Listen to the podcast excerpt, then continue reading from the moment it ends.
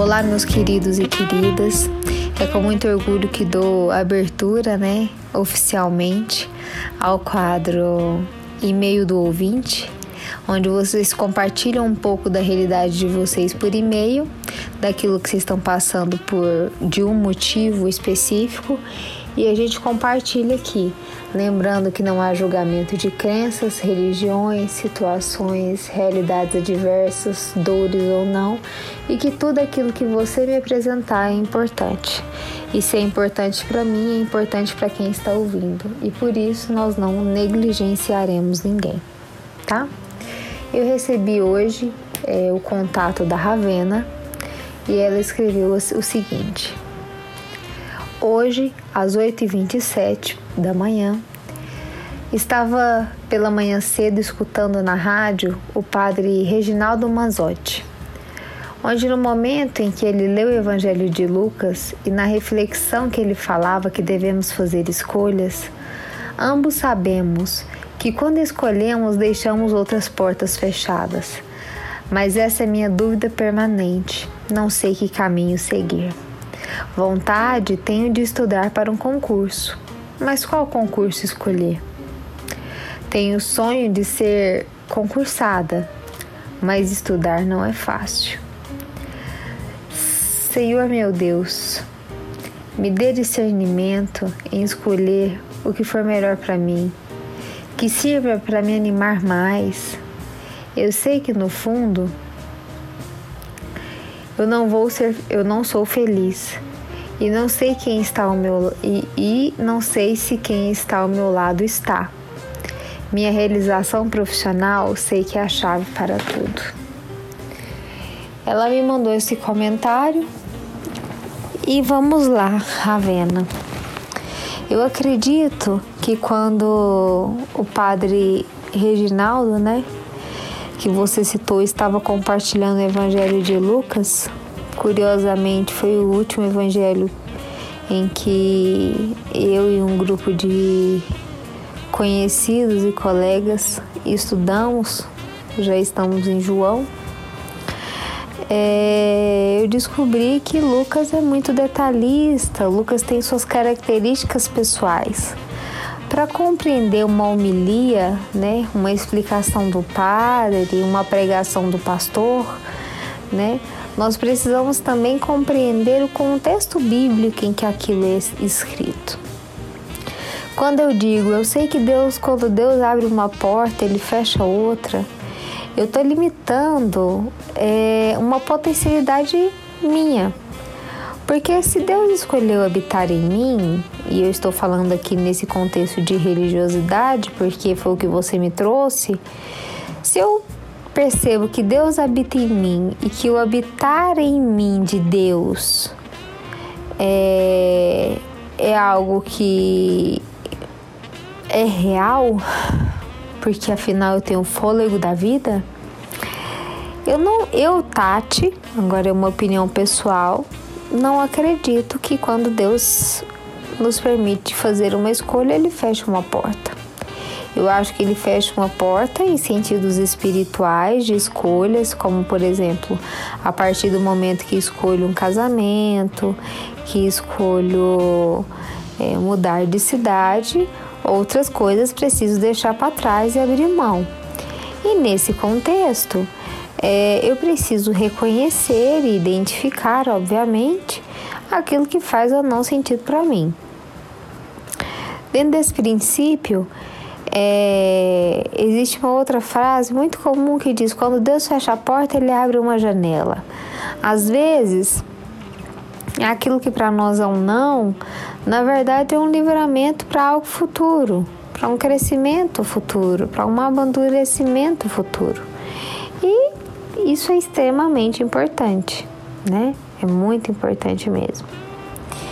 Querendo ou não, naturalmente, é, nós percebemos aí uma realidade muito clara a respeito de, uma, de um condicionamento, né? O condicionamento de pensar que ao escolher eu estou perdendo. Juscelino Kubitschek, como eu já disse em outros áudios aqui, de, outro, de outras temporadas, dizia assim: Poxa, eu disse isso? Se eu disse isso, tá desdito. Não tem compromisso com erro, eu posso voltar atrás no que eu falei. Então, se hoje para você faz sentido estudar para um concurso, estude para um concurso. Mas, Tati, eu ainda talvez não saiba é, qual concurso fazer. Concordo com você. Né? É necessário você perceber aquilo que faz sentido para você. Mas existem matérias que são básicas em todos os concursos. Ou na maioria deles. Então, por que não começar por estas? Quando você diz estudar para concurso é muito difícil, na verdade você já está colocando um impedimento dentro de uma realidade que você ainda não está experimentando agora. Você pode já ter estudado antes, você pode ter estudado ontem, mas hoje, quando você me mandou esse e-mail, você não estudou. E o fato de você não ter estudado hoje não implica em você poder dizer que é muito difícil. Pode ter sido difícil ontem, mas pode não ser difícil hoje.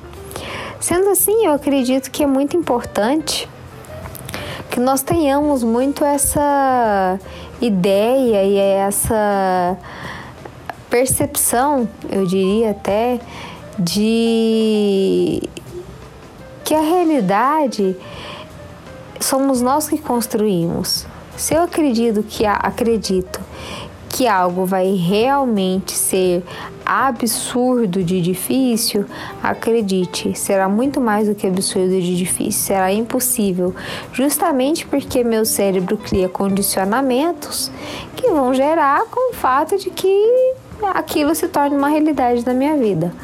Mas se eu começo devagar, sem pressão, aos poucos, é, eu começo a perceber que é possível. No final da carta, você escreve o seguinte: sei que a chave, minha chave profissional é a chave de tudo. Eu sinto muito, Ravena, em lhe dizer isso. A única chave que você precisa é, é de uma porta que você mesmo tranca. E como que a gente tranca uma porta? Por dentro. Você trancou sua própria porta. Então você precisa abrir a sua própria porta. Essa porta a qual você se refere é uma porta que você trancou. É uma autorresponsabilidade, é necessária muita maturidade para assumir isso. Então você precisa destrancar essa chave, destrancar essa porta e não atribuir ao profissional, ou ao pessoal, ou ao cônjuge, ou ao amiguinho, ou ao coleguinha, qualquer uma das suas dores. O que falta na realidade para você nada mais é do que reconhecer que, poxa, sejamos sinceros, tudo depende de mim, depende do meu querer, depende do fato de eu ter uma vontade inerente, um desejo, um querer. E isso, Ravena, é algo que você poderá perceber. Talvez nesse momento você esteja emocionada com algumas coisas que eu te disse, mas a responsabilidade é toda sua. Eu, como uma pessoa que está aqui para prestar um serviço, um serviço real, um serviço ainda que gratuito, mas um serviço de grande valia, eu não estou aqui para mentir para você, meu bem. E a realidade é, Ravena, você é responsável por aquilo que você acredita. Você também é responsável por aquilo que você crê. E você é principalmente responsável por aquilo que você faz com que você crê. Se você crê que a porta está fechada porque algo foi fechado e que a, a, a, chave do seu sucesso é o profissional, o dia que você conquistar o seu profissional, você vai arrumar outra desculpa, porque o problema não é esse. O problema é que você precisa se enxergar Existe uma criança dentro da Ravena, uma criança que está gritando por socorro, que precisa de amor, precisa de ser acolhida, precisa ser bem tratada e a Ravena precisa de cuidar disso.